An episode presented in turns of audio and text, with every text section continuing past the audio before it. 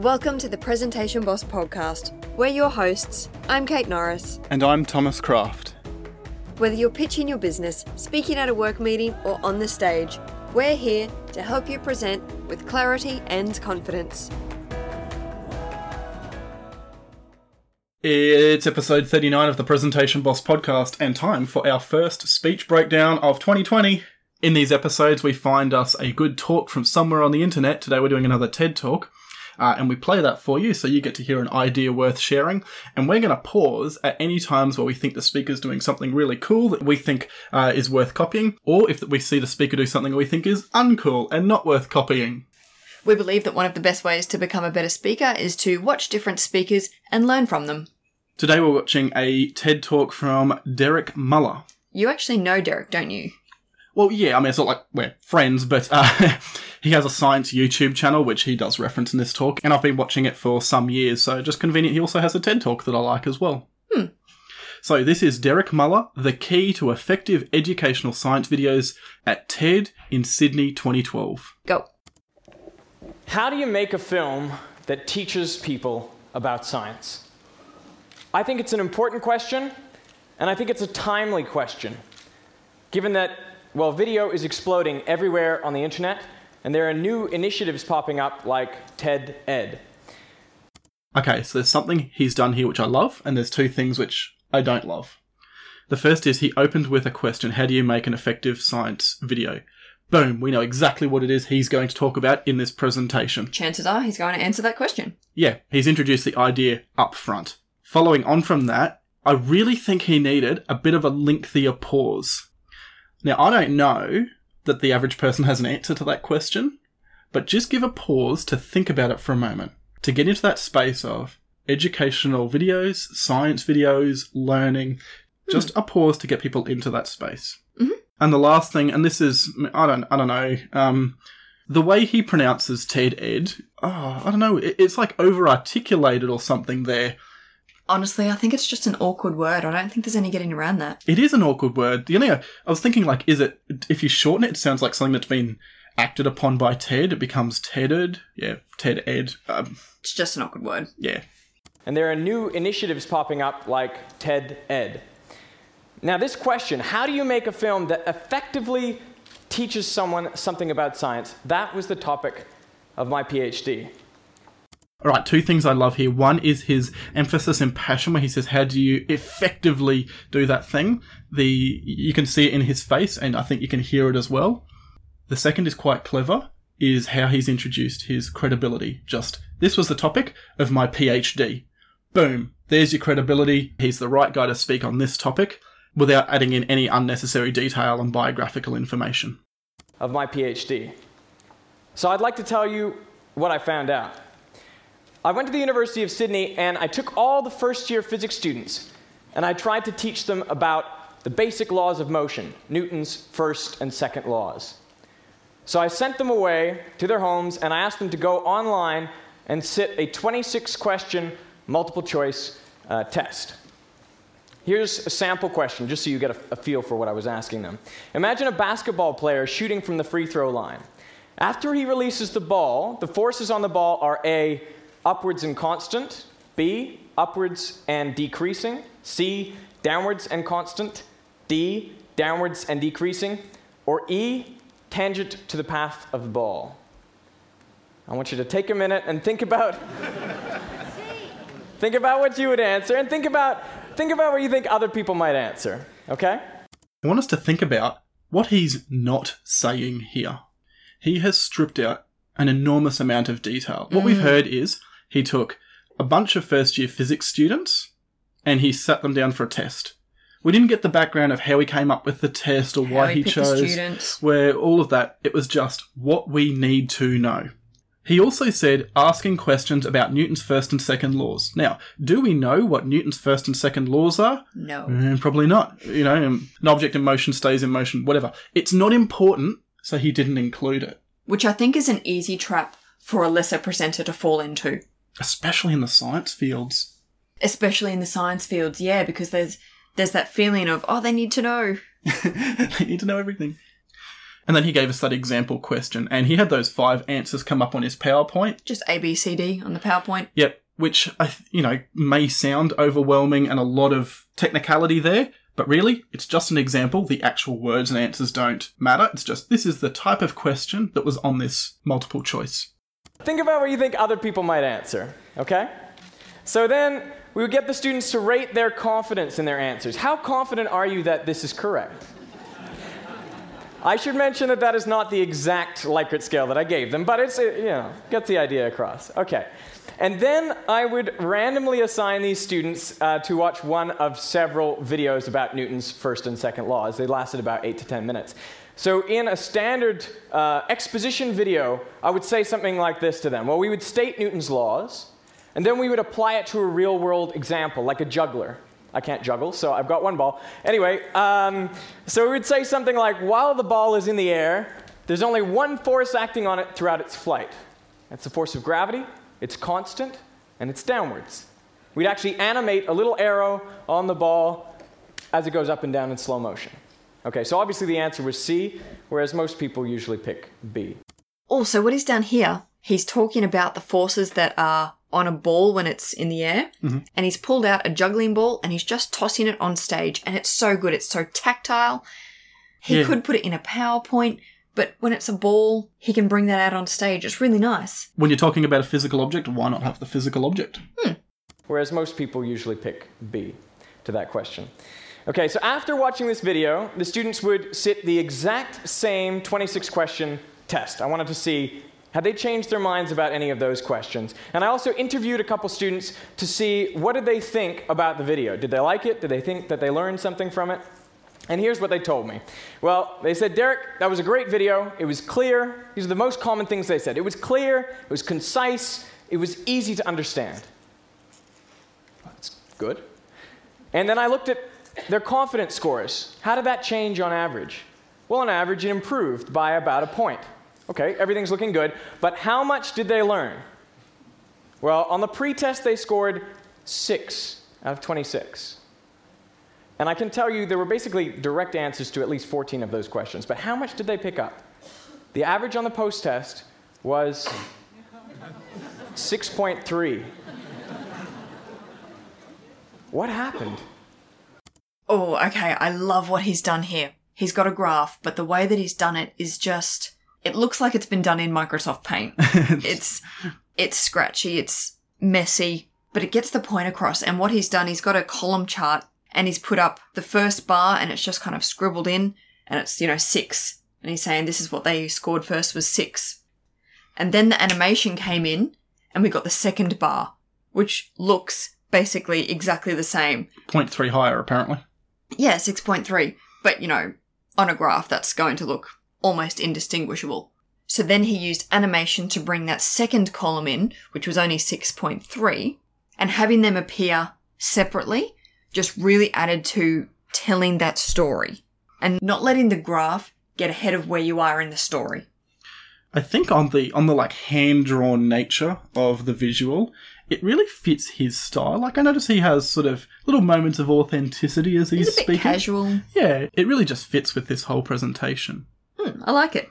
And you know what? This is so much showing, just showing that you absolutely don't need fancy graphing software to have really great data visualization. What happened? They thought they learned, but their scores didn't change. Well, one of the students told me in the video it said the ball is slowly decreasing in force. They thought there was some upward force in the ball and they thought that was presented to them. They couldn't even correctly remember what was presented five minutes earlier. And I had sat in the room with them and they watched the video. So I think this is a clever way of building audience interest. Is talking about this process he went through that I think seems quite logical, uh, showing videos, educating people, and then it all just didn't work. Failed. So now we've got this is all sort of this build towards this climax of the talk about showing these videos and educating and whatever, and then now we've got this big question. Mm-hmm. and I had sat in the room with them, and they watched the video. The thing is, in science, students don't know nothing about what we're, we're trying to teach them. They actually know lots of things through their interaction with the world. It just turns out that these things are wrong, scientifically speaking. so when you present something, the student thinks they already know it, and they don't really pay utmost attention. They don't realize that what's being presented differs from their prior knowledge, and they just get more confident in those things that they were thinking beforehand. So, actually, a clear expository summary is worse than no instruction at all. I mean that very seriously. So, He just said something, and it was a clear expository summary is worse than something. And honestly, what's an expository summary? Just It's an empirical statement. like, can you just use simple words? Oh, because that really threw me. I think that's just a little bit high level for me, and I think he just probably needed to think about his language a little bit. Just there. something a bit bit more accessible. Yeah, something that doesn't make me think. Like, I want to absorb his message. I don't want to have to think about translating what he's saying. Okay. I mean that very seriously. So, so how do you get students to engage? Well, I tried a different approach. I put two people in a video, and I got one to voice the common misconceptions.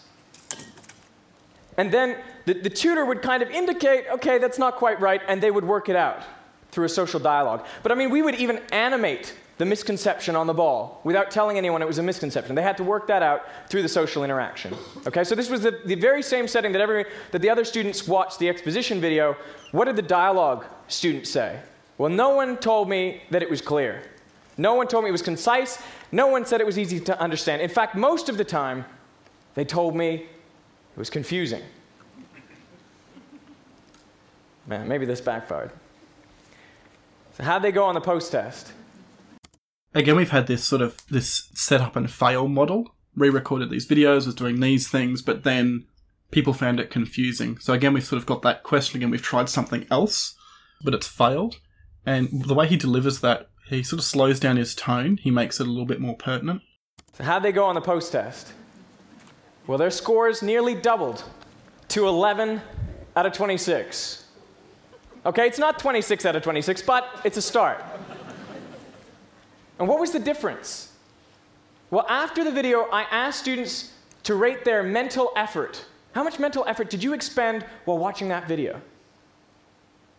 And the students who watched the dialogue invested significantly more mental effort in engaging with that presentation than students who saw only an expository summary. So, to me, there's a really important message there. Depending on how you present, you can change how your audience watches and thereby how much they learn. And I'm now applying this. I've got a YouTube channel, it's called Veritasium. And I've made nearly 100 films which have been seen over 4.5 million times throughout the world. And you know, you always have to start with the misconceptions. Thank you.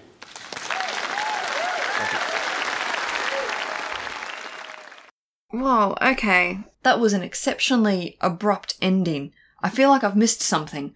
I feel like it needed another minute or two of summary of Sort of explicitly pulling the learnings out, maybe. yes. I think to him, it's extremely obvious what he was saying, what the point of it was. But for me, I was just like, oh, it's over. I think you're right. I think I needed that explicitly said. So when you are making an educational science video, you need to do X, Y, Z. Because while I think I understood what he's saying, I still don't feel like I'm any further along understanding the key to effective educational science videos. Oh, right. Mm. Okay. Because I, I love this talk. Like, I, I love the learning psychology behind it. Like, I, I talk about that either if you have to bust the misconceptions first. And that was his last sentence was you need to always start with the misconceptions. What was weird to me was he said, I have a YouTube video with this many videos, it's been viewed this many times. I was like, okay, what's your point there?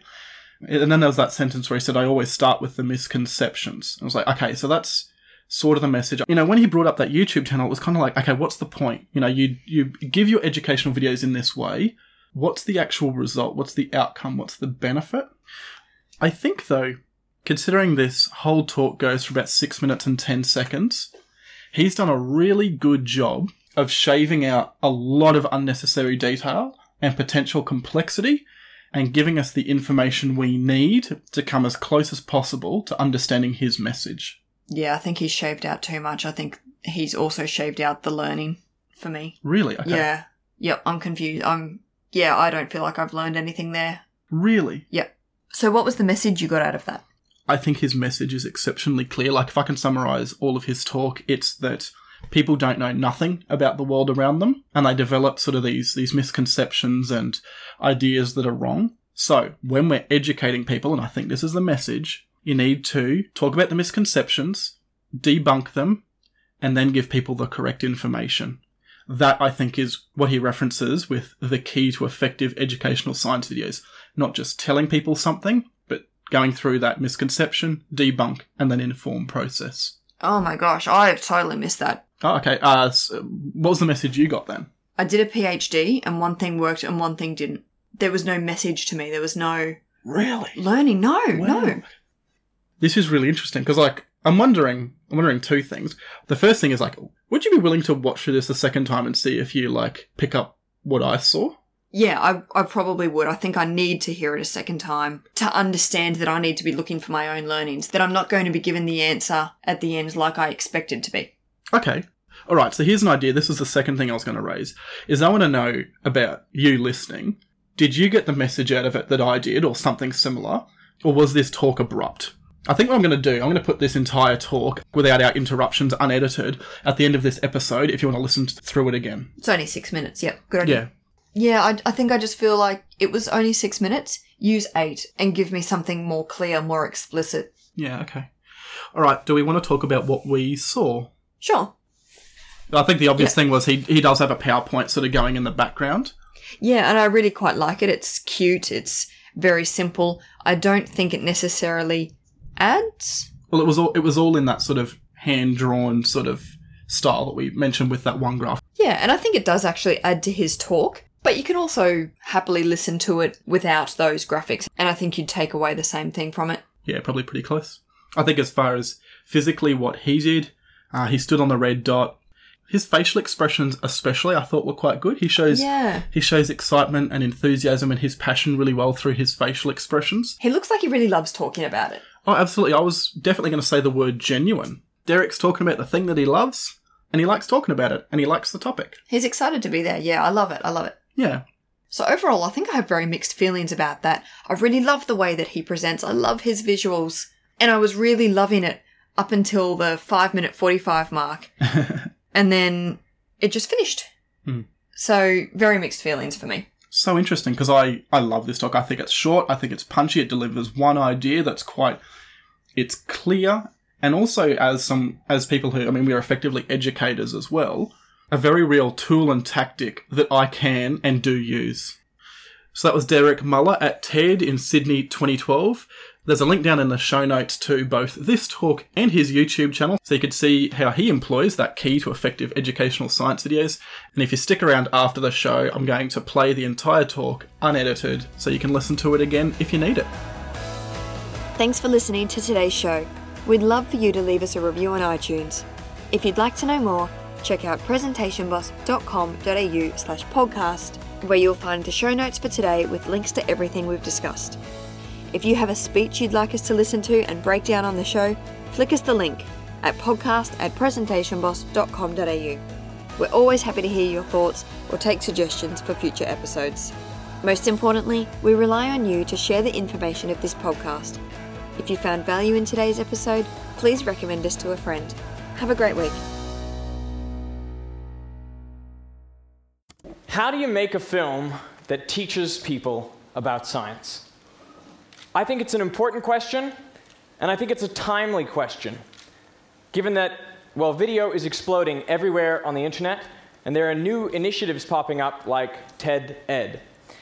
Now, this question, how do you make a film that effectively teaches someone something about science? That was the topic of my PhD. So I'd like to tell you what I found out. I went to the University of Sydney and I took all the first year physics students and I tried to teach them about the basic laws of motion, Newton's first and second laws. So I sent them away to their homes and I asked them to go online and sit a 26 question multiple choice uh, test. Here's a sample question, just so you get a, a feel for what I was asking them. Imagine a basketball player shooting from the free throw line. After he releases the ball, the forces on the ball are A, upwards and constant, B, upwards and decreasing, C, downwards and constant, D, downwards and decreasing, or E, tangent to the path of the ball? I want you to take a minute and think about think about what you would answer and think about think about what you think other people might answer, okay? So then we would get the students to rate their confidence in their answers. How confident are you that this is correct? I should mention that that is not the exact Likert scale that I gave them, but it's, you know, gets the idea across. Okay. And then I would randomly assign these students uh, to watch one of several videos about Newton's first and second laws. They lasted about eight to 10 minutes. So, in a standard uh, exposition video, I would say something like this to them. Well, we would state Newton's laws, and then we would apply it to a real world example, like a juggler. I can't juggle, so I've got one ball. Anyway, um, so we would say something like while the ball is in the air, there's only one force acting on it throughout its flight. That's the force of gravity, it's constant, and it's downwards. We'd actually animate a little arrow on the ball as it goes up and down in slow motion. Okay, so obviously the answer was C, whereas most people usually pick B to that question. Okay, so after watching this video, the students would sit the exact same 26 question test. I wanted to see had they changed their minds about any of those questions. And I also interviewed a couple students to see what did they think about the video. Did they like it? Did they think that they learned something from it? And here's what they told me. Well, they said, Derek, that was a great video. It was clear. These are the most common things they said. It was clear, it was concise, it was easy to understand. That's good. And then I looked at their confidence scores. How did that change on average? Well, on average, it improved by about a point. Okay, everything's looking good, but how much did they learn? Well, on the pretest, they scored 6 out of 26. And I can tell you there were basically direct answers to at least 14 of those questions, but how much did they pick up? The average on the post test was 6.3. What happened? They thought they learned, but their scores didn't change. Well, one of the students told me in the video it said the ball is slowly decreasing in force. They thought there was some upward force in the ball and they thought that was presented to them. They couldn't even correctly remember what was presented five minutes earlier. And I had sat in the room with them and they watched the video. The thing is, in science, students don't know nothing about what we're, trying to teach them. They actually know lots of things through their interaction with the world. It just turns out that these things are wrong, scientifically speaking. so when you present something, the student thinks they already know it, and they don't really pay utmost attention. They don't realize that what's being presented differs from their prior knowledge, and they just get more confident in those things that they were thinking beforehand. So, actually, a clear expository summary is worse than no instruction at all. I mean that very seriously. So, so, how do you get students to engage? Well, I tried a different approach. I put two people in a video, and I got one to voice the common misconceptions.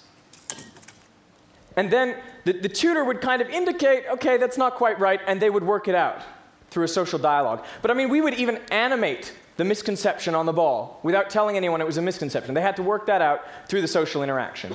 Okay, so this was the, the very same setting that, every, that the other students watched the exposition video. What did the dialogue students say? Well, no one told me that it was clear. No one told me it was concise. No one said it was easy to understand. In fact, most of the time, they told me it was confusing. Man, maybe this backfired.